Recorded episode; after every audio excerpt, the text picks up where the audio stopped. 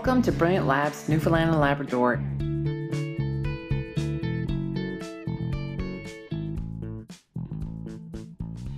Welcome to another episode of Brilliant Labs, Newfoundland and Labrador podcast.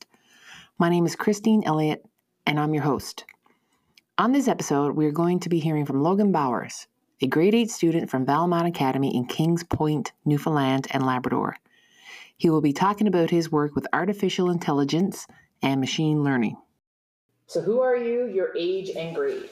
I am Logan Bowers. I am 14 and I am in grade 8 at Valmont Academy. A lot of technologies interest me uh, artificial intelligence and um, servers. Servers are very cool. I'd like to learn how to use them. And uh, probably most of all would be um, extremely small computers, like computers that are less size of a uh, say credit card, very tiny but still very powerful computers. So, what got you interested in your project that you did on AI? Uh, I've been uh, researching AI for a couple years now. Uh, I think about three years back, first heard the word uh, neural network, and then from there, watched multiple online videos of people experimenting with them and then uh, implementing them into games, which I hope to do some uh, some time in the future. Um, and then from there, just continued on as a passion.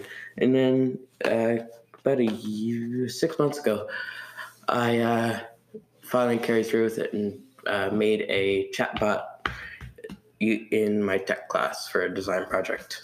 For this AI project, what tools did you use? Uh, I used uh, Dialogflow, also known as API.AI. It was bought by Google a couple years back. Um, it's a very good tool. I find it very helpful. It's a lot easier than manually coding everything in.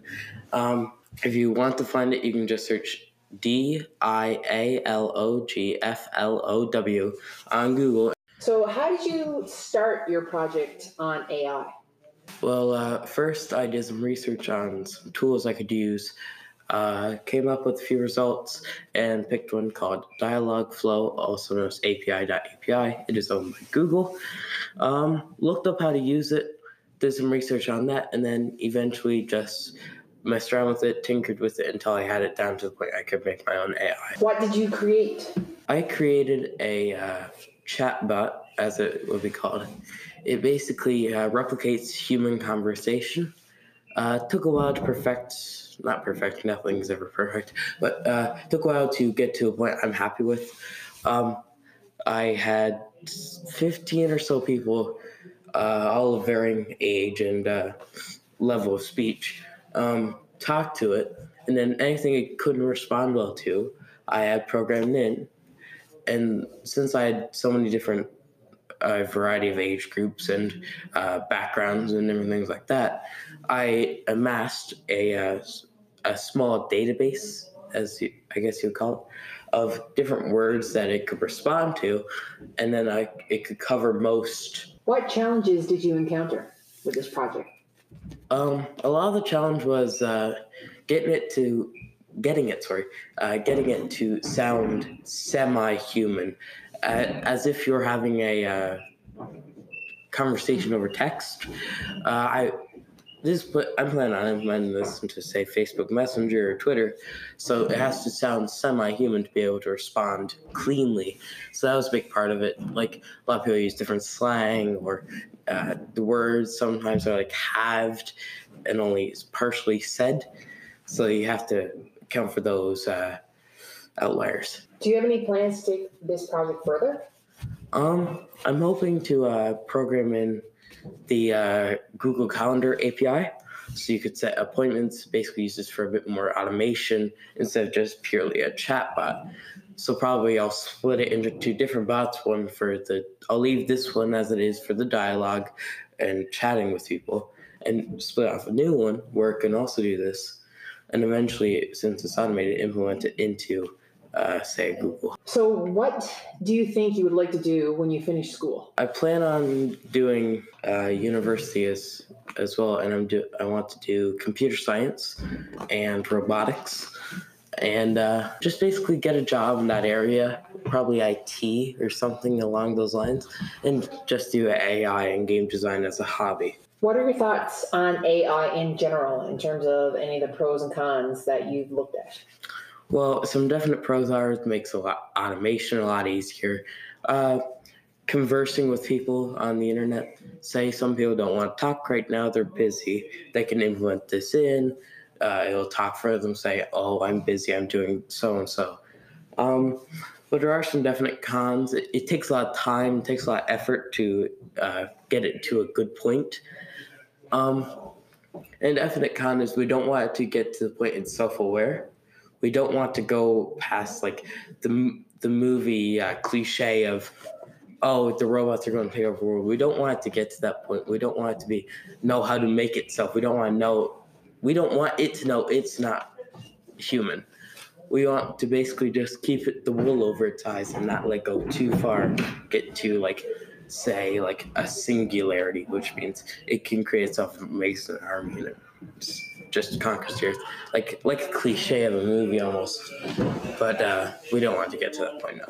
What is your advice for schools or teachers that want to start getting students involved in projects or opportunities like this? Uh, I think it's a great idea. Um, computer science, robotics is going to be big coming up in these couple years. Like uh, you take most, uh, like Teslas. Teslas have self-driving capability. Now it's still experimental, but it's a lot better than say what we what people dreamed of back in the 80s, right? Of oh, I'm to have a hover bike or whatever. Uh, that's not overly possible right now, especially with our understanding of physics. Um, but things like uh, something be able to clean your house for you, um, being able to set appointments without having to call into a doctor's office, set reminders for yourself instead of having to tell someone to tell you something, uh, automated phone calls, or even when you call into say a doctor's office, say no one's in there because it's like 12 a.m.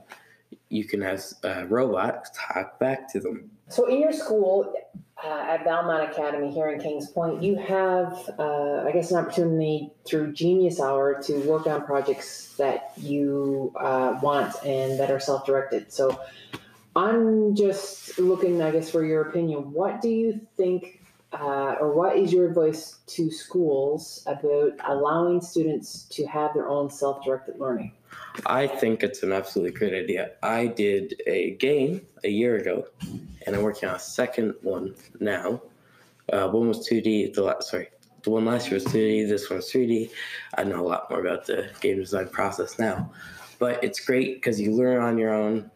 Is it's you're still in that school environment where it's easy to learn, but you're not being directed on what to learn. You can learn whatever you want.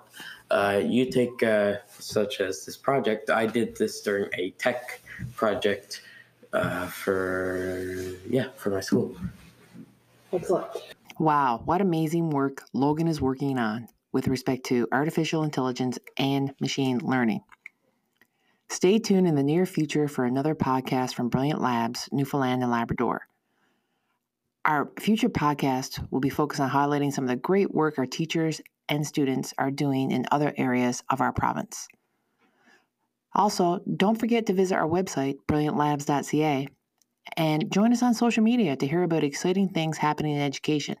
Our Twitter handle is at brilliant underscore labs. So, till next time, keep coding and making. The future is indeed bright. Thanks for listening to our podcast, A Maker's Minute. This podcast was produced by Brilliant Labs, Newfoundland and Labrador. I'm your co host, Christine Elliott, and our editor was Wiley Butler.